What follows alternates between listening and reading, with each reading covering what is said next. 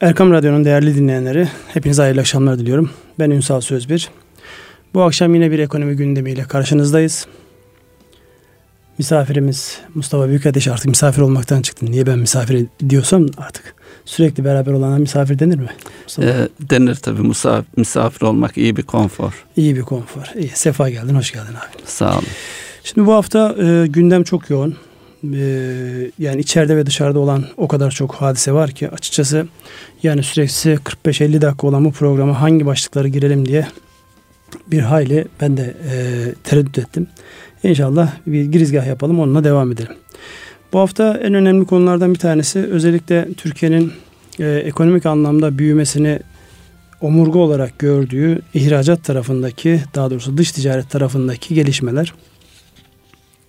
Geçen yıllara göre e, Türk ekonomisinde özellikle dışarıyla olan ilişkilerde turizmin e, geçen yıllara göre daha iyi bir performans kaydettiğini görüyoruz. Bugünlerde medyaya da yansıyan taraf var. Yaklaşık 11 ayda e, 29-30 milyona yakın turist gelmiş. Dolayısıyla bir önceki ve ondan önceki yılın e, göstermiş olduğu kayıpları telafi etmiş durumda. Hatta e, Turizm Kültür Bakanımızın ifadesiyle petrolümüz yok ama turizm gibi bir değerimiz var. Bunu daha da geliştireceğiz gibi bir ifade kullanıyor. Öbür taraftan dış dünya ile olan ilişkilerimizdeki en önemli kalemlerden bir tanesi olan dış ticarette maalesef Ekim ayında e, rakamlar çok iyi şeyler söylemiyor. Bu konuda biraz yorum yapabilecek misiniz? Evet e, dış ticaret e, şeyimiz e, bu sene bu, bu dönemde ihracatımız yüzde dokuz, ithalatımız yüzde yirmi beş artmış durumda bu ay itibariyle. Dış ticaret açığımızda yüzde yetmiş üç virgül dokuz artmış durumda. Bu çok ciddi bir artış. Yani yaklaşık 7.3 milyar dolar gibi bir açığa ulaşmış durumda. Şu an dış ticaret açığımız. Asıl burada dikkati çeken tabii dış ticaret açığı rakamı onu vermekle beraber ihracatın ithalatı karşılama oranında yani bir ay önceki aya göre baktığımızda yüzde 75 olan oranın yüzde 65'e gerilediğini görüyoruz. Yani kurlar artıyor. Kurların artmasına rağmen normalde ithalatımızın aşağı gelmesi gerekirken bir kısmı zorunluluktan özellikle enerji bağlantılı ithalattan bir kısmı da dönemsel olarak e, bu döneme denk gelen başta işte otomotiv sektörü olmak üzere e, yapılan yoğun ithalattan dolayı bizim ihracatımızın ithalatı karşılama oranı maalesef %75'lerden %65'e gerilemiş durumda. Ekonominin tamamında baktığımızda yani özellikle işte üretim tarafında e, genel ekonomik büyümeler tarafına baktığımızda ciddi büyümeler var.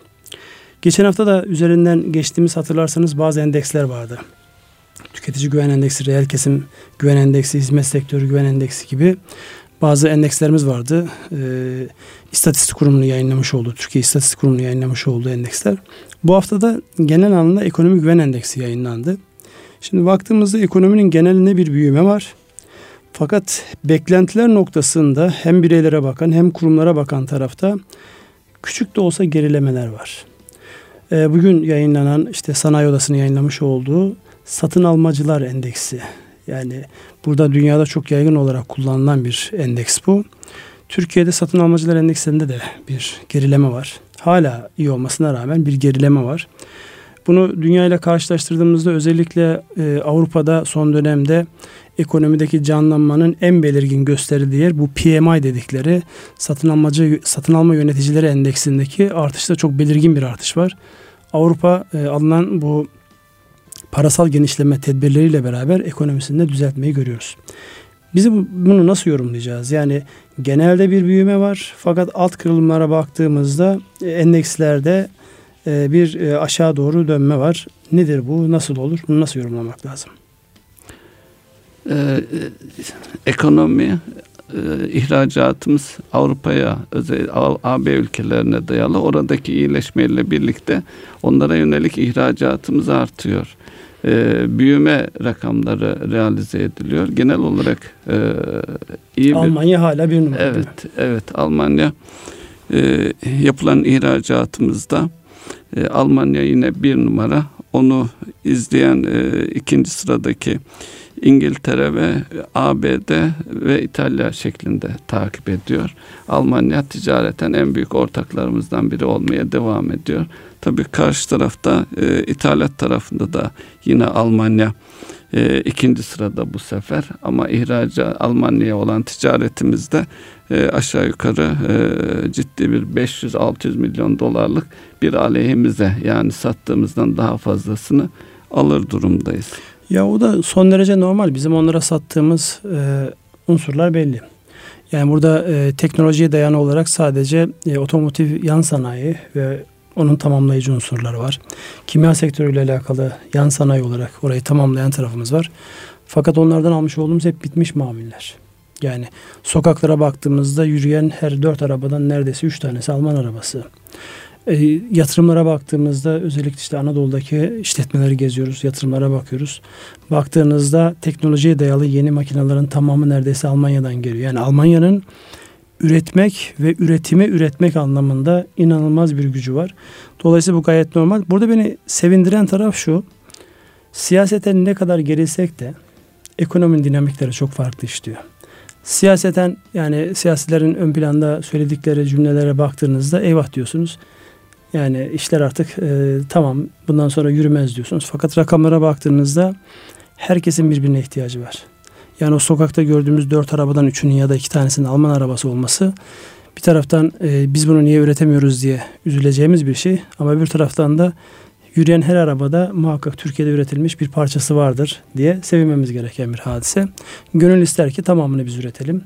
Hani o e, 2020-21'de üretileceği, 23'e yetiştirileceği yerli araba noktasında daha hızlı mesafe alalım istiyoruz.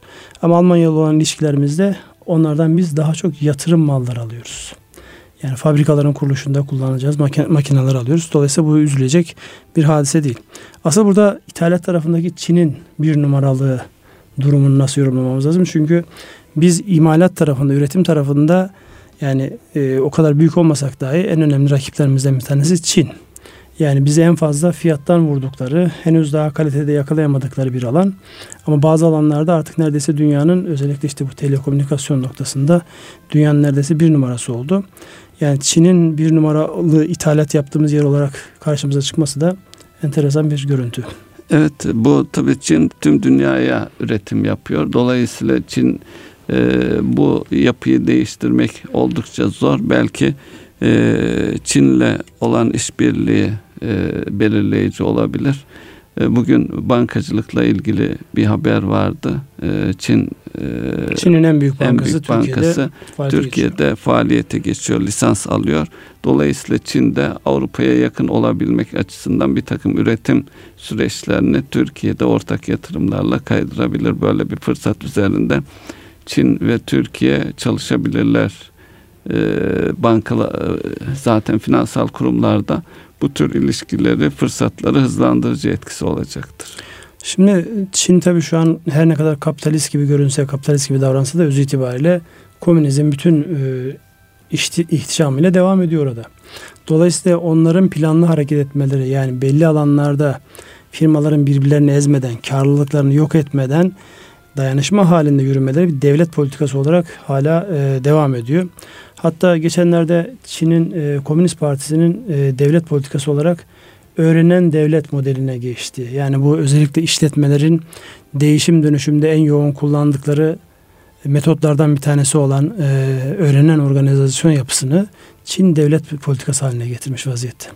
Dolayısıyla öğrenen organizasyon dediğimizde yani bütün e, takım üyeleri diyebileceğimiz yani o devlet oluşturan bütün unsurların toplu olarak öğrendikleri aynı stratejiye paylaşılmış bir vizyon etrafında toplanarak aynı stratejiyle bir sistem içerisinde takım halinde öğrenip ve kişisel yetkinlikleri de artıracaklar bir metodolojiye gidiyorlar ki bu yani ben ilk defa bir devletin kendisine e, politika olarak kendisini dönüştürme, değiştirme metodolojisi olarak öğrenen organizasyonu seçtiğini gördüm ki bu benim fevkalade etkiledi.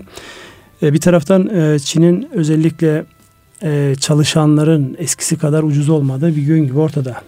Onlar da artık tüketmek istiyorlar. Onlar da konfordan yararlanmak istiyorlar. Baktığınızda zaten Çin'le alakalı işte televizyon görüntüleri, video görüntülerine baktığımızda herhangi bir kapitalist ülkeden farkı yok gözüküyor. Kalmadı artık. Büyük şehirlerin evet. ama arka tarafta yani 200 milyon çok e, refah içerisinde yaşıyorsa arka tarafta inanılmaz bir sefalet var. Yani henüz daha o anlamda Çin geliri tam anlamıyla paylaşmış değil. En tepedekilerle en diptekilerin gelir paylaşım anlamında baktığımızda Çin'de çok ciddi uçurum var. Yani teknik olarak cini kat sayısı dediğimiz bir şey var. Orada baktığımızda yani öyle yani e, Üstad Necip Fazıl'ın dediği gibi yani bu Taksim'i kurt yapmaz. Kuzular aşağı olsa diye. Çünkü orada çok az bir kısım inanılmaz bir üst seviyede yaşıyor. Geniş kitlelerin yani e, aylık e, kazançları 100 dolar 150 dolar mesabesinde. Bu anlamda baktığımızda yani Çin'de e, bu görüntü bizimle olan ilişkilerde de önemli. Bankacılık önemli bir unsur. Özellikle e, dünyanın en büyük 10 bankasına baktığımızda her geçen yıl Çin'den giren banka sayısı artıyor. Bu giren bankada yani Türkiye'de faaliyet gösterecek olan bankada yani dünyanın en büyük bankalarından bir tanesi. Yani sadece Çin'in en büyük bankası değil. Dünyanın en büyük bankası. Bunun getireceği avantaj nedir? İşte biz Türk Hava Yolları'nın dünyanın her tarafına uçuyor olmasından dolayı fevkalade memnunuz. Niye? Ulaşılabilir olduğumuz alanlar artıyor. Bankacılık sisteminde dünyanın her tarafında gönül ister ki bizim bankalarımız dünyanın her tarafında şubeleşmiş olsun, oralarda banka satın almış olsun. Ama dünyanın her tarafında e, büyük faaliyet gösterebilecek organizasyon olan bir bankanın Türkiye'ye gelmesi de bu anlamda Türkiye'yi geliştirir diye düşünüyorum eğer doğru adımlar atılabilirse. İnşallah. Şimdi diğer bir konu başlığımız yani bu dış ticaretteki durumumuz ortada. Yani biz 2023 yılına geldiğimizde 500 milyar dolarlık ihracat hacmine ulaşmayı yani bir e, ülke vizyon olarak ortaya koyduğumuz bir rakam. Şu anki e, piyasalarımızdaki hareketlikten dolayı özellikle en fazla mal sattığımız bazı piyasalar ki güneyimizde oluyor bunlar işte Irak, Suriye, işte aşağıda Suudi Arabistan var. Yani yakın zamana kadar Mısır'la oldukça gayet güzel ilişkilerimiz vardı. Yeni pazarlar bulma zorunluluğumuz var. Yeni pazarlar bulmadığımız takdirde ihracattaki büyüme, ithalattaki talebe bağlı olarak genç nüfusun işte yatırım ihtiyacından kaynaklanan talebe bağlı olarak girdileri karşılama noktasında şu anki görüntü biraz biraz daha çok çalışmamız yönünde. Ekonomik güven endeksinden biraz bahsedelim mi? Bunun bir bileşenleri vardı. Evet, buyurun. Şimdi bu bileşenlere baktığımızda daha önceden işte tüketici güven endeksi, reel kesim, hizmet sektörü, perakende ve inşaat sektöründen oluşan genel bir e, endeksin toplamı ekonomi güven endeksi olarak karşımıza çıkıyor. Şimdi buna baktığımızda bir önceki ay yani Ekim ayında bu e, 101.4 olan endeks e, yaklaşık işte 3.4 3.5 gibi bir aşağı gelmeyle 97.9'a gerilemiş vaziyette. Şimdi buna baktığımızda yani ekonominin genelinde yani tüketicinin güveni, reel kesimin güveni, hizmet sektörünün tamamında eksi değiliz. Dolayısıyla önümüzdeki dönemde ki şu an siyasilerin herhalde en fazla kafa yorduğu konulardan bir tanesi bu. Önümüzdeki günlerde ekonomideki bu psikolojinin yeniden canlandırılması noktasında yeni adımlara ihtiyaç var. Ee, Anadolu'nun nabzını sizin iyi tuttuğunuzu biliyorum. Yani sürekli orayla bir temasınız var. Özellikle bizim geleneksel ekonomi dalından olan işte bu tarım ve hayvancılıkla alakalı nedir oradaki gözlemleriniz nedir yani ne oluyor Anadolu'da? Yani son dönemde oldukça yoğun bir şekilde özellikle bu etle bağlantılı olarak şeylerimiz var. Daha önceden hiç duymadığımız isimleri duyar hale geldik. Ee, eskiden araba markalarını ezberliyorduk. Şimdi e, büyükbaş hayvan markalarını evet. ezberler. Angus, Brent Angus, işte limuzin, Charlotte gibi böyle enteresan her gün yeni bir e, tiple karşılaşıyoruz. Geldikleri ülkelerin ve hayvanların e, cinsine göre. Burada tarım ve hayvancılık anlamında Anadolu'da ne gözlemliyorsunuz? Ee, hayvancılık tarafında süt hayvancılığında belli bir yere e, gelmiş durumdayız. Ee, ancak e, et ihtiyacı konusunda e, süt hayvancılığında e, dişi hayvanların dışındakiler besi ve kesime geliyor. O da şu anki ihtiyacımızı karşılamıyor. Doğal olarak da kendi yerli ırklarımızda yeterince hayvan sağlanamadığı için sürekli yurt dışından beslik hayvan ihtiyacı ortaya çıkıyor. Tabi bunun da sürdürülebilirlik noktasında handikaplar var. Farklı iklimden gelen hayvanların uyumu sıkıntı e, ve verimliliği etkileyen unsurları var. Son e, Kurban Bayramı'ndan bu tarafa bakıldığında birçok e, Anadolu'da hayvancılıkla uğraşan özellikle aile işletmesi e, boyutundaki işletmelerde yeterince hayvan olmadığı, besiciliği bıraktıkları gibi bir gerçekliğe yüzleşmiş durumdayız. Dolayısıyla bunun da devlet de bunun farkında. Bunu önleyecek e, e, uzun vadeli tedbirler de düşünülüyor. Daha önceki hayvancılıkla ilgili teşvikleri hatırlayacak olursak konuyla alakası olmayan sektörlerden hayvancılığa özellikle besi ve süt hayvancılığına girişler olmuştu ama sektöre uzak olunduğu için aile işletmesi olmadığı için bir doktor bir avukat veya daha doğrusu bankaya teminat verebilen herkes beyaz yakalı evet beyaz yakalılar girdiler.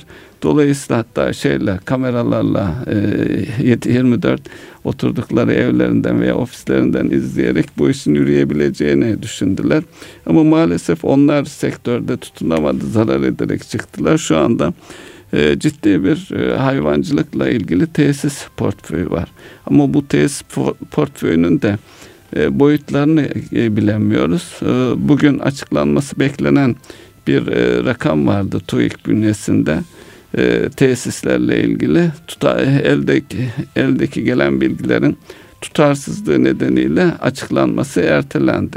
Ama önümüzdeki dönemde özellikle aile işletmelerinin daha doğrusu bu işi bilen yıllardan beri hayvancılıkla ilgilenen ister süt hayvancılığı ister besi noktasında olsun doğrudan onları teşvik edecek bir politika ihtiyacı var. Bununla ilgili bakanın açıklamaları da vardı. Tarım ve Hayvancılık Bakanlığı'nın e, özellikle kadınları ilgilendiren onları sigorta kapsamına alacak şekilde bir takım teşvikler vardı. Bunların e, karşılığının olacağını özellikle o sektördeki insanların Anadolu'da karşılığının olacağını özellikle kadınların buna sahip çıkacağını ben de inanıyorum. İnşallah e, arzu ettiğimiz e, ülkemizin florasına uygun ve işletmeleriyle uyumlu bir politikayla hayvancılığımız gelişir ve pahalı et yemekten kurtuluruz. Ya burada e, mikrofinansman dedikleri yöntemle mi e, yapılacak? Yani orada besicilik yapabilecek olan kadınlara işte küçük ya da büyük baş hangisine verecek bilmiyorum ama birkaç hayvanın verilmesi, küçük uzun vadeli ya da hibe şeklindeki kredilerle onların beslenmesi mi sağlanacak? Oradaki şey nedir yani bakanlığın öngörüsü nedir? Tam detaylara hakim değilim ama buradaki en e, dikkat çekici, e, toplumun dikkatini çekecek şey hayvancılıkla uğraşan e, Anadolu'ya gittiğimiz zaman özellikle küçük işletmelerde, köylerde bakıldığı zaman hayvancılıkla gerçekte iştigal eden ailenin tüm üyeleri ve burada kadınların rolü daha fazla. Dolayısıyla kadınları bir e, sosyal güvence şemsiyesi altına alacak bir yapı oldukça motive edeceğini e, ve toplumda karşılığı olacağını düşünüyorum ben. Sahiplenme noktasında kadınların bu işe girmiş olması yani e, özellikle Anadolu kadını düşündüğümüzde bu işe sahiplenmesi daha e, üst seviyede olacağı kesin ben de aynı kanaatteyim. Yalnız şunu ben de biliyorum şu an özellikle ee, Anadolu'da yani benim memleketim Ardahan olması sebebiyle onu gönül rahatlığıyla söyleyebilirim. Ya orada ya besicilik yapılıyor fakat besicilik noktasında yani Türkiye'nin daha önceden ihtiyacını karşılayan Erzurum, Kars, Ardahan o bölgeler şu an ithal hayvandan daha yüksek maliyetlere mal oluyor. Yani girdilerimiz çünkü yabancı para. Yani hayvanı beslemek için kullanılan yem, onlarda e, kullanılan diğer e, unsurlar e, yerli mamul değil. Daha çok ithale dayalı. İthale dayalı olduğu için döviz de geliyor. Döviz de geldiği için maliyetler üst seviyede. Yani açık alan hayvancılığı, besiciliği yani biraz da e, bölgenin artık ciddi anlamda göç aldığı için e, büyük şehirlere onu yapacak olan geniş kitleler yok orada. E, daha çok işte kapalı mekan besiciliğine geçildiğinde maliyetler çok yüksek. Dolayısıyla doğu tarafı böyle. Orta Anadolu'ya geldiğimizde de işte daha önceden işte bir kamu bankasının destekleriyle başlatılan et ve süt hayvancılığı ile alakalı olan e, çardaklar, çiftlikler şu an büyük oranda boş. Yani insanların e, büyük bir hevesle, büyük bir heyecanla girdikleri az önce sizin söylemiş olduğunuz daha çok o beyaz yakalıların yani işin kağıt üzerindeki duran şekliyle cazip görüp sonra işin içine girdiklerinde fiilen yönetmedikleri için sıkıntı çekerek, zarar ederek çıktıkları bir alanda ve onun yansımaları olarak şu an bizim çardaklarımız boş. Bu anlamda acilen alınması gereken tedbirler muhakkak var. Yani bunu devleti yönetenlerimiz de düşünüyor. Fakat şu ana kadar üretilmiş olan özellikle işte yani daha ucuz etin yenmesiyle alakalı yapılan şeyler görüyoruz ki çok böyle e, üst seviyede bir yansıması olmamış. Çünkü insanlar tüketici tarafına baktığımızda da insanlar o etlerin satıldığı marketlerde ihtiyaçları karşılığında et bulamadıklarına şikayetçi. Neyse bu konuyu şimdilik burada bir şey yapalım. Ekonomi güven endeksindeki bu gerilemenin önümüzdeki dönemlerde özellikle psikolojiye bağlı olarak hızlı toparlanabileceği noktasındaki ümidimizi biz muhafaza ediyoruz. Çünkü bir taraftan da çok yoğun bir şekilde üretme, fırsat bulduğunda da yatırım yapma ihtiyacı var. Fakat şöyle bir açmazla karşı karşıyayız. Şimdi bugünlerde en fazla tartışılan konulardan bir tanesi faizlerin yüksekliği ile alakalı. Yatırım yapılabilir olmamasıyla olmasıyla alakalı. Burada ben yatırımdan vazgeçtim. Günlük normal işletme kredilerinde bile şu an marjlar çok yüksek. Yani bankalar şu an Merkez Bankası 12-25'ten fonlama yapıyor. Bankalar 14-15 bandında mevduat topluyor. Bunun karşılığında 18-20-21 bandında kredi kullandırılıyor. Yani faizde tabii ki inancımız açısından şu an ekonomi değerlendirmesi, inanç açısından faizin herhangi bir caizliği yok ama şu anki ekonominin gerçeği olarak şu an ekonomiyi besleyen, yüzde yirmi ile besleyen bir finansman maliyeti var. Şimdi ben çok az sayıda ticaretin yüzde yirmi kar marjili olduğunu da biliyorum. Yani yeni yatırımlardan vazgeçtim. Mevcut günlük dönüşlerle alakalı giderek zorlaşan işletmeleri bu anlamda yani karsız sadece e, mekanizma işlesin, çark dönsün diye bazı şeylere katlanma yetiyor ama bu sürdürülebilir değil. Bu konuda eski bir bankacı olarak yani e, piyasanın genelini etkileyecek bir cümlemiz olamaz ama en azından e, işletme sahiplerine ya da bu anlamdaki çalışanlara ne söylemek icap eder? E, tabii şu anda psikolojisinde söylediğiniz gibi belirleyici yani ekonomik açıdan psikoloji biraz düzelebildiği takdirde özellikle Türkiye'nin e, beynelminel seviyede de ticari ortaklarıyla arasını düzeltebildiği noktada e, şey çok hızlı bir şekilde toparlayabileceğini düşünüyorum. Çünkü Amerika toparladı, Avrupa hızlı bir şekilde toparlıyor. Dolayısıyla bunlar özellikle AB bizim ticari ortağımız e, ihtiyaç olan ne? Bakıldığı zaman ihracat tarafında da siparişlerde bir gerileme yok. AB'deki gelişmeye bağlı olarak ihracatçılar memnun. Orada siparişler geliyor ama e, sonuç ne psikoloji biraz e, kırılgan bir noktada olduğumuz için insanlar yarının daha iyi olacağı noktasında bir takım kaygıları var. Bu kaygıları da gelen haberlerle e, besleyebilmek lazım. Bugün e, yine dikkat çeken haberlerden bir tanesi de Almanya ile Merkel'le e, Sayın Cumhurbaşkanımızın e, daha üst seviyede görüşmeler yapma noktasında bir iradeleri yansıdı. Buna benzer şeylerle ticari ortaklarımızla e, psikolojiyi de düzeltebildiğimiz takdirde e, aktörlere daha doğrusu sanayiyle ticaretle uğraşan insanlar yarına daha güçlü bir şekilde inançları artabildiği noktada hızlıca toparlayacaktır. Tabi bu finans maliyetleri de şu an için ciddi bir seviyede haklısınız. Tabi e, oradaki şey enflasyonla bağlantılı olarak da düşünmek lazım. Enflasyon daha yükselme e, trendinde. Tabi belli dönemlerde konjonktürel olarak firmaların ayakta kalması çok daha önemli. Yani bugün için e, firmalar kendi ihtiyaçlarını karşılayıp e, istihdamını, elemanını, her şeyini muhafaza ederek e, geçirebildiği takdirde fırsatlar her sıkıntıdan sonra bir aydınlık bir çıkış mutlaka olacaktır. Şimdi burada tabii bizim bahsetmiş olduğumuz özellikle bu finansman maliyetlerinin yüksekliği borçla dönen işletmelere ya da borçla yapılacak olan yatırımlarla alakalı. Tabi borçlanmadan e, sermaye ortak edilerek yapılacak yatırımlar fevkalade önemli. Yani buradan baktığımızda özellikle Türkiye'nin son dönemde yoğun bir şekilde işlenen algıdan sanki yabancı sermaye yatırımları özellikle yani hissi alarak yapılan yatırımlar borç verme anlamında bir yatırımdan bahsediyorum. Doğrudan yatırımlar. Doğrudan yatırımlardan bahsediyorum. Bunlarda görüntü itibariyle sanki yokmuş gibi görünmekle beraber yani bütün iştah devam ediyor. Özellikle Asya'dan son dönemine gelen yatırım iştahı fevkalade artıyor. Onun haricinde batıdan gelecek olan yatırımlar konusunda yani son dönemde e, yani her gün gazete haberlerine ya da işte rekabet kurumunun vermiş olduğu e, onaylara baktığımızda şunu görüyoruz.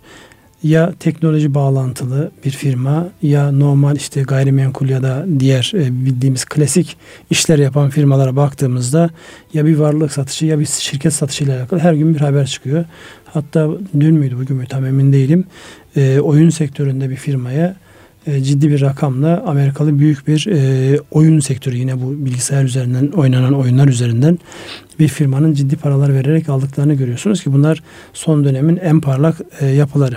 Bu anlamda baktığımızda özellikle bu işi yoğun bir şekilde yapan yatırım bankacılarının son dönemde medyaya yansıyan birebir çalışmalardan da bahsettiğimizde hem halka arzlarda yani borsa üzerinden halka arzlarda hem de doğrudan gelip stratejik yatırımcı olarak girişlerde ilginin hiç azalmadığı, Türkiye ile ilgilenen fonların Bunlar finansal fonlar, stratejik yatırımcılar değildir.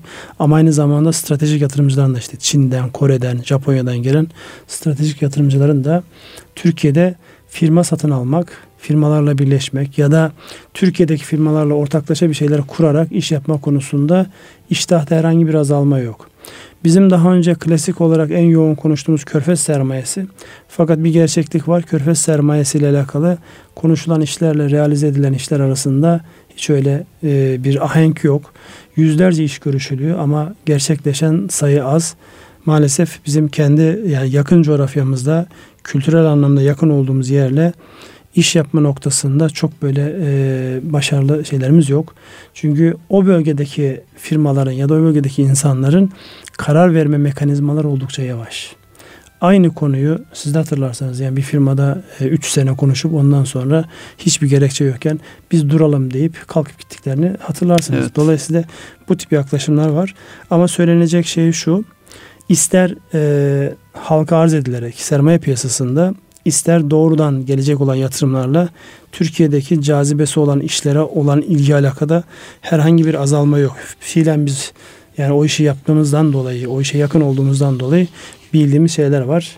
Dolayısıyla bir kısmı görüşme aşamasında, bir kısmı da önümüzdeki dönemde yoğun bir şekilde realize olacak işler. Yeter ki şu psikolojimiz bir an önce düzelsin. Çevremizde oynanan oyunların özellikle e, Orta Doğu'ya yani Batılılara göre Orta Doğu bizim için Orta Doğu bizim için yakın komşu burası. dibimiz burası olan bu coğrafyaya yönelik oynanan e, bu oyunların bir an önce e, bu toprakların insanların, bu bölge insanların lehine bir şekilde neticelenmesi ve burada bir sulhün, huzurun vaki olmasına ihtiyacımız var. Burada e, bir konu var. Aslında ben o konuya girmek istemiyordum ama yoğun bir şekilde 2-3 gündür yine çok gündeme geldi. Özellikle bu sanal paralarla alakalı. Yani Bitcoin ile meşhur olan ee, onun alternatifi birçok daha e, şeyler var. Başka ürünler de var. Dolayısıyla bunlara baktığımızda daha önceden olmadığı kadar artık kamu otoriteleri tepki vermeye başladı. Fransa Bitcoin ile savaş açtı. Türkiye özellikle sermaye piyasası kurulunun daha yeni yani henüz daha günden bugün e, yapılan bir şeyde bu tip işlemlere müsaade edilmeyeceği noktasında yani insanların e, bizim e, aracı kuruluşlarımız üzerinden bunlara ulaşması noktasında kolaylık sağlanmayacağı, bunun yasak olduğuna dair. Öbür tarafta Nobel Ekonomi Ödülü almış bir e, iktisatçının ki ben çok tutarım değerlendirmelerini. Yani Türkiye dünyadaki ekonomik krizi en iyi analiz etmiş iktisatçılardan bir tanesidir Stiglitz. O acilen e, bu sanal para uygulamasının yasaklanması gerektiğini çünkü hiçbir reel e, dataya dayanmayan, reel veriye dayanmayan, tamamen insanların para kazanma iştahını cilalayan bir husus. Sizin bu konuda biraz merakınızın olduğunu biliyorum. Bugün de hatta Hayrettin Karaman Hoca'dan da bir alıntı yapmıştınız. Kendi aramızda konuştuğumuz şeyde. Biraz değerlendiriniz yani bu konu nasıl ele alınmalı? Çünkü rakam her gün artıyor. 11 bin doları gördü. Evet. Bitcoin'in fiyatı.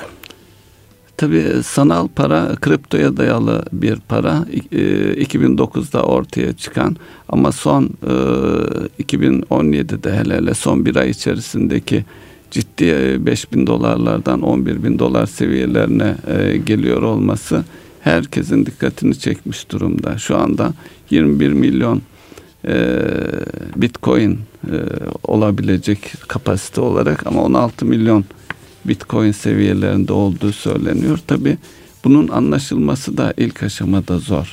Dolayısıyla insanların, aktörlerin bunu algılamasında da sıkıntı yaşandı. Ama şöyle bir gerçeklik var. E, şu an için Bitcoin e, ciddi biçimde e, talep görüyor. Özellikle uzak doğuda, Çin, e, Kore o coğrafyada daha fazla talep görüyor. Tabii bir taraftan da dünya üzerinde özellikle e, Bitcoin e, özetle cüzdandaki para gibi. Yani cüzdandaki paranız kaybolursa, yanarsa hiçbir talebiniz olamaz. Burada da sahip olduğunuz Bitcoin'in şifresini unutursanız e, herhangi bir yerden talep edeceğiniz bir şey yok. Herhangi bir kişiye miras bırakmanız veya ona bir erişmesi mümkün değil. Böyle enteresan bir şey. Tabii dünyada kara parayla ilgili ciddi bir mücadele var. Dolayısıyla e, burada alıcısı belli değil, kimde olduğu belli değil, tutarı belli değil. Böyle bir şey e, işliyor. Tabii bunun e, devletlerin şu ana kadar e, daha önceden müdahaleleri, tepki göstermeleri beklenirdi. Ama bir taraftan da bir takım ülkeler tedbir almaya kalkarken bir takım aktörler de bunlar bundan nasıl istifade ederiz, nasıl e, biz de kullanırız noktasında hareket edebiliyor. Şimdi burada benim anlamadığım hadise şu. Yani biz ister tarih okuyalım, ister güncel hayata bakalım. Devlet olmanın en önemli unsurlardan bir tanesi para basabilme becerisi, yeteneğinizin, yetkinliğinizin olması. Hatta tarih e, sahnesinde işte özellikle bu e, İslam tarihinde fetihlerden sonra işte Tuğrul Bey falanca yeri fethetti. Ondan sonra kendi adına hutbe okuttu. Sonra sikke bastırdı diye. Yani oradaki paranın e, hakimiyetin, siyasi gücün göstergesi olarak bir şey var. Gösterge para. Şimdi baktığımızda burada yani zaman içerisinde işte o madenlerden üretilen para işte e, altın karşılığı kağıda sonra altın karşılığında gerek duyulmadan olduğu gibi işte basılmış devletlerin itibarı karşılığında bir devlet gücü var orada. Şimdi bu bitcoin ya da benzeri denen şeyde bu kripto paralarda sanal paralarda kimin gücü var? Yani anlaşılmaz olan hadise bu yani arkasında yani Dolar dediğinizde belli bunu kim işaret ettiğini. Evet. Euro dediğinizde bunun işaret edenin neresi olduğu belli. Türk lirası dediğinizde bunun nereye işaret ettiği belli. Bitcoin dediğimizde nereye işaret ediyor? Ee, işaret ettiği bir, bir şifre, kriptoloji var. Bilgisayarınıza indiriyorsunuz. Yani bir yazılımdan mı bahsediyorsunuz? Bir yazılımdan ama şu, e, şuna inanılıyor şu ana kadar o yazılımın kırılmasının mümkün olmadığı bir yazılım. Yani bir algı algı mı yoksa gerçekten böyle bir mi? gerçeklik çünkü 150 e, GB'a varan bir bilgi içeriyor. Sadece programını indirmek için e, bilgisayarınızda 60 GB'lık bir alan olması gerekiyor. E, hatta tavsiyelerle o kadar sıkı şeyler risk büyük ki şifreyi oluşturacak programı internete veya herhangi bir şeye bağlı olmayan bir başka bilgisayarda şifrenin üretilmesi tavsiye ediliyor. Peki bunun yasaklaması mümkün mü? Yani? Şimdi arkasında devletin olup olmadığını bilmediğimiz bir sanal ortamda geliştirilmiş bir şeyin e, bir yapının devamı ile alakalı devletlerin aldıkları bu kararlar yani Fransa ben savaş açtım işte bir de bizde sermaye piyasası kurulu bundan sonra aracı kurumların bu işi yapmasına müsaade etmeyeceğim. Öbür tarafta işte iktisatçı aman bir an önce buradan çıkın yok edin bunu yoksa çok can yanacak bu bir balon ötesi bir şey diyor. Buna rağmen ilgi alaka devam ediyor. Yani bugün fiyatlara baktığımızda yine yani yani öyle bir sert bir düşüş yok ya. Fransa savaş açtı diye Bitcoin'e bir şey olduğu yok. Neticede e, bir alıcısı bir satıcısı olduğu müddetçe bu kendi içerisinde işleyen zaten işliyor kontrol dışı bir alan. Yani şu anda 250-300 e, milyar dolarlık bir e, meblağdan bahsediliyor. Yani bunu bir kamu otoritesi veya bir otorite bunu alta topladı. Evet bu doğrudur diyecek de bir şey yok. Evet doğrulanması da mümkün. Doğrulanması da mümkün. Amerika'nın emisyonunu nasıl bilmiyorsak bunu ha, da bilmiyoruz. Bunu, bunu da bunu bilmiyoruz. Da bilmiyoruz. E, alternatif bir takım Bitcoin'ler de çıkıyor farklı e, şeylerde. Orada bir Adı Bitcoin değil tabii. Değil tabii. Farklı. E, dolayısıyla orada bir fırsat görüyor insanlar. Neticede birileri alıp birileri satıyor. Özellikle kara para buna benzer terörün finansmanı noktasında kullanılabilir. Tabi yasaklama şunu ifade ediyor. Belli bir noktada onun e, bir paraya dönüşmesi gerekiyordu. Alırken, satarken veya dolara, marka TL'ye neyse. Orada bir yerde yasaklama ancak buralarda belki Şimdi orada şöyle bir sıkıntı var bence. Şimdi e, devletleri temsil edin, daha doğrusu devletlerin gücüyle arkasında durdukları parada bir şey verirsiniz. Karşılığında o parayı alırsınız. O bir gücü temsil ediyor. Netice itibariyle bir borç senedi onlar. Yani merkez bankalarının altına imza attıkları borç senetleri. Ben bilirim kimden alacaklı olduğumu. Şimdi bu Bitcoin denen hadise de kimden alacaklı olduğunu da belli değil. değil. Yani Türk lirasının üzerine baktığınızda işte Türkiye Cumhuriyeti Merkez Bankası der. Başkan başkan yardımcısının imzası vardır. Ben bilirim ki o para karşılığında ne vermişsem, emeğimi satmışsam, emeğimi, malımı satmışsam, malımı Türkiye Cumhuriyeti Merkez Bankası'nın garantör olduğu bir senet var elimde. Adına para deniyor. Şimdi bu Bitcoin'in üzerinde böyle bir imza yok. Enteresan olan bir şey yani bu işte kara para aklama, terörün finansmanından falan bahsediyoruz. Her konuda ortalığı yıkan dünya devi ülkeler yani işte en büyük Amerika ekonomik evet. anlamda arkasından Çin ikisi de yani hiç öyle bir ses çıkarmadan Çıkarım. sanki bu işi böyle bir taraftan bir taraftan destekliyorlarmış gibi bir görüntü var. Dolayısıyla yani izlemeye devam edeceğiz. Yani şu an yansımalar itibariyle henüz daha dünya emisyon para basma ya da paranın şey aslında yüzde iki üçler seviyesinde. İlerleyen zamanda bunun etkilerini beraber göreceğiz. Bu konu e, burada e, bir şey bir şey ekleyeceksiniz. Bu arada bir şey ekleyelim. E, Hayrettin hocamızdan bahsettiniz. Yazısından e, verdiği e, fetvayı bur, burada e, konuşmakta, söylemekte yarar var. Hayrettin Hoca da e, Bitcoin'in ne olduğunu ana hatlarıyla e, makalesinde gayet güzel açıklamış. Sonunu da şu şekilde e, bağlamış.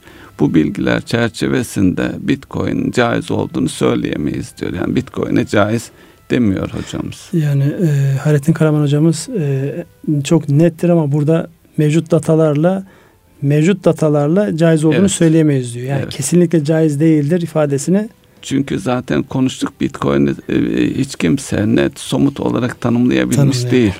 Hoca Efendi de şeylerden hareketle, mevcut bilgilerden hareketle ve makalesini okuduğumuz okuduğum zaman da hocanın gerçekten bu konuyu araştırdı, uzmanlarla konuştu, değerlendirdi ve kanaatini de sonunda buna caizdir diyemeyiz, caiz değildir diyor. Teşekkür ediyorum. Şimdi iki tane başlığımız var. Süremize baktığımızda çok fazla da süremiz kalmadı. Bir tanesi bu e, Amerika'da görülmekte olan davanın işte bugünlerde bankalarımızın açıklamaları da geliyor. Türk bankacılık sistemine çıkabilecek sonuçlara göre nasıl bir yansıması olur noktasında e, tartışmalar var. Bir taraftan tabii bankalar haklı olarak biz herhangi bir e, kanuna aykırı ya da ambargo ödeyecek herhangi bir şey yapmadık. Dolayısıyla bizim bu yaptıklarımızdan dolayı ya da işlemlerimizden dolayı herhangi bir şeye maruz kalmamız, herhangi bir cezai yaptırıma maruz kalmamız söz konusu olamaz diyorlar. Öbür taraftan da yani e, bir taraftan böyle senaryo yazıcılar, komplo teorisi teorisyenleri de işte buradan çok ağır cezaların çıkacağı, bu cezalarla e, bankalarımızın e, bir anlamda hırpalanacağı gibi bir e, şey var. Buradan nasıl yaklaşmak icap eder? Yani ben e, kendi adıma söyleyeyim, kendi görüşümü söyleyeyim. E, sizi bu anlamda bağlamasın bu lütfen. Yani ben buradan e, çok büyük cezaların çıkacağını düşünmüyorum. Ama şöyle bir şey var. Bugüne kadar alışık olduğumuzun da dışında bir hadise var burada. Çünkü bu, bugüne kadar Amerika'nın özellikle kendi koymuş olduğu kurallara aykırı davranan işte Fransız bankası, Alman bankası, Japon bankası yani muhtelif ülkelerdeki bankalara yapmış oldukları işlemin üzerinden bir işte e, kendilerinin öngördükleri bir ceza var. Bugüne kadarki en yüksek kesilen ceza yaklaşık 9 milyar dolar civarında. Pazarlık yapılmış, bir noktada anlaşılmış ve bitmiş. Bizdeki enteresanlık arkasında bir dava var. Ve davanın mahiyeti giderek Türkiye'nin içeriğiyle alakalı olan bir konuya doğru kayıyor. Yani olay artık ambargodan falan çıktı. Yani izleyebildiğimiz kadarıyla işte medyaya yansıyan işte savcıların sorduğu soru alınan cevaplar Türkiye'deki birilerinin işte e, işlemler yaparken işte rüşvet aldılar mı almadılar mı yolsuzluk var mı yok mu tartışmasına döndü. Yani şimdi Amerika'da başlatılan şey sanki Türkiye'deki içerideki bir davaya dönüştü. Ambargo delinmesinden çıktı. Yani kimi köşeye sıkıştırırız e, yani oyununa dönmeye başladı. Buradan baktığımızda bankacılık sistemi bundan nasıl etkilenir sorusunda sizin görüşünüz ne? E, sizin görüşlerinize ben de katılıyorum. Oradaki dava artık içerideki aktörlerin işine yarayacak malzeme üretmeye dönüşmüş durumda. Tabii bankalı e, çok büyük bir e, ceza ben de beklemiyorum. Tabii şunu görmek lazım neticede dolar e, dünyada hükümran durumda. Dolayısıyla bu doların otoriteleri de onlar kendi çerçevelerinde yani bankalarla ilgili herhangi bir ceza verdiklerinde bir karar aldıklarında bunun e, Türkiye'deki bankalar söz edilen bankaların etkilenmesi de kaçınılmaz. Ama bugün baktığımız itibariyle bunun neticede makul bir noktaya e, gideceğini çok böyle e, yüksek dediğiniz rakamları e, telaffuz etmemek lazım. O rakamlarda değil. Bir ceza gelebilir. Tabii onun sonuçları ne olur onu da bilemiyoruz. Çünkü burada e, batılı bankalar neticede yaptıkları ticareti kabul edip masaya oturup belli bir pazarlıkla bir noktada cezayı kabul edip e, devam ettiler. Şu anda biz e, Sayın Cumhurbaşkanımızın da ifadesi biz ambargoyu delmedik diyor. Yani e, yine Halkbank'ın işlemlerine bakıldığında yasa dışı bir işlem yani prosedürler ve kurallar çerçevesinde bir şey görünmüyor ama neticede bir e, şey Zarap gidip e, eline e, kalemi tahtayı alıp bir takım şeyleri anlatıyor. E, bakalım e, inşallah hayır olur diyelim. Evet inşallah olur. Ülkemizin başına bir musibet gelmeden şu oynanan oyundan da bir an önce kurtuluruz inşallah. Şimdi e, diğer bir konu son dönemde özellikle yerlilik ve millilikle alakalı bir e, çalışma yoğunlaştı. Özellikle enerji tarafında çok yoğun bir şekilde enerji ve madencilik tarafında kendi yerli kaynaklarımızı kullanalım. Yani doğalgaz yerine kendi işte lignitlerimizi her ne kadar kalorisi düşük dahi olsa geliştirilen yeni teknolojilerle onların ekonomiye hızlı bir şekilde katılabileceğine dair çalışmalar var. Bu konuda da işte 5000 megawattlık işte termik santrallerin kurulmasından tutun öbür tarafta bugüne kadar e, çok yani akıllıca diyemeyeceğim başka bir kelime bulamadım şu an kullanamadığımız yeraltı zenginliklerimizle alakalı çalışmalar var. Hatta e, son dönemde özellikle bu e, güneş pillerinin tartışıldığı ortamda genel anlamda enerjinin saklanabildiği yerlerle alakalı bizde nikel madenine yönelik şeyler var. Hatta bu dünyanın son dönemde en fazla böyle inovatif işlerini yapan e, e, Tesla şirketinin sahibi olan kişinin de talip olduğu e, burada bir e, şeyimiz var. Nikel madeniyle alakalı bir çalışma var. Gazetelere haberler olarak da geldi. Genel anlamda yeraltı zenginliklerimizi değerlendirme noktasında bu millilik ve bunu yansıtan yatırımlar konusunda önümüzdeki günlerde ne olur? Çünkü öbür taraftan da bakıyorum bizim en önemli e, cari işlemler e, açığı vermiş olduğumuz konulardan bir tanesi de enerji ithalatı. İşte e, OPEC üyeleri anlaştılar. Üretimi kıstılar ve petrol fiyatları işte 59, 58, 60 dolarlar seviyesinden işte birkaç gün içerisinde 64-65 dolarlara kadar geldi. Yani birileri anlaştığı zaman bizim fatura büyüyor. Evet. Onun için acilen bizim kendi yerin altında yatan e, farklı gerekçelerle bugüne kadar e, gün yüzüne çıkarılamamış, ekonomiye katılmamış unsurları ekonomiye katmamız icap eder. Madencilikle beraber bunu bir değerlendirebilir miyiz? Tabii madencilik e, sektörü Türkiye'nin e, bir taraftan petrolümüz yok ama alternatif kullanabileceğimiz ciddi miktarda madenlerimiz var. Bahsettiğiniz nikelle ilgili özellikle elektrikli araçlar gündeme gelince pil belirleyici bir unsur. Yani işin temeli zaten elektrik motoru herkesin yaptığı yapabildiği bir şey. Burada enerjinin pil e, batarya üzerinden depolanabilmesi nikelde şu, bu açıdan stratejik bir e, maden olmazsa olmaz durumda. E, Türkiye'de bunun e, üretimi var. Zorlu grubunun e, bir üretim tesisi var.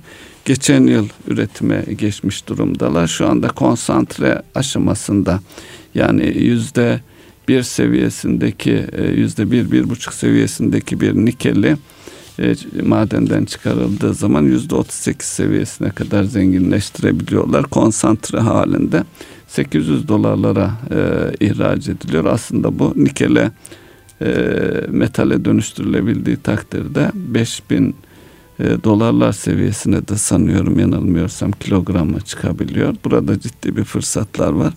E, iyi bir e, yatırım. E, yani sadece nikel özelinde değil genel anlamda genel, yer altında bizi bekleyen işte borundan değişik şeylere göre yani boru çok abartmamak lazım deniyor.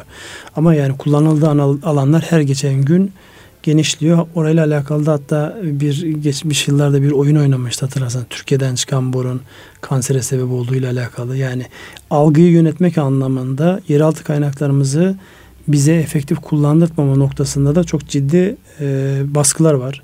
İşte kömürle alakalı bir işletme ortaya çıkardığınızda hemen çevrecilerin devreye girmiş olması, arkasından bu tip şeylerde yani buradaki bu millilik işleyebilecek bir mekanizma olarak görünüyor mu şu an? Ee, burada e, millilik işleyebilir ama e, çıkartılan madeni maden olarak satmamak. Oradaki katma değeri artırabilmek. Yani çıkan madenin işlenebilmesi belki devletin stratejik olarak madene dönüşmesi, metale dönüşmesi noktasında ciddi teşvikleri olması ya lazım. Topraktan çıktığı gibi değil, işlenip evet, evet, işlen, şekil alıp dünyanın evet, kullanabileceği evet, hale kullanabileceği. Hele hele şu e, batarya pil noktasındaki yatırımın Türkiye'de yapılabilmesi de stratejik açıdan çok önemli. Yani siz gönderdiniz sonra e, pil olarak tekrar almak durumundasınız. Bunun Türkiye'de pil yatırımına dönüşebilmesi, pil olarak satılabilmesi. Anladım. Yine programın sonuna geldik. Evet. Ne diyorsunuz her maden? Her maden için çıkardığımız madenleri artık o know-how'a erişmek de zor değil. Ee, bunun nihai olarak Türkiye'de yatırıma dönüşmesi metal met, e, maden olarak değil son katma değerli haliyle ihraç edebilmek.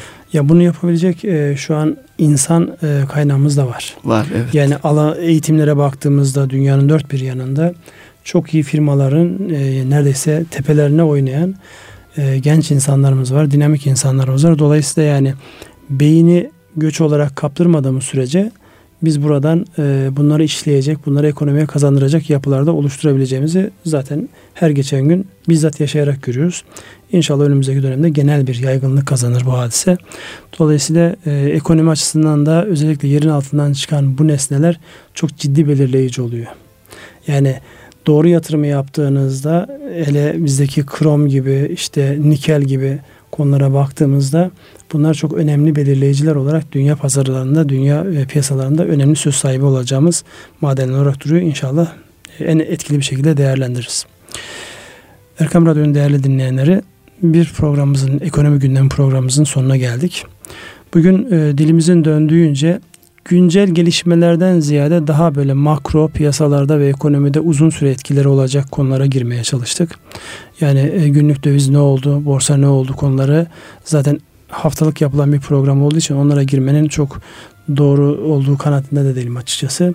Ana başlıklar itibariyle ekonominin ne tarafa doğru gittiğini, işletmelerin ve şahısların ekonominin bu gidişatıyla alakalı neler alması, nasıl tavırlar geliştirmesi gerektiği konusunda dilimizin döndüğünce anlatmaya çalıştık. Bizleri dinlediğiniz için teşekkür ediyoruz. Hepinize hayırlı akşamlar diliyoruz. Hayırlı akşamlar.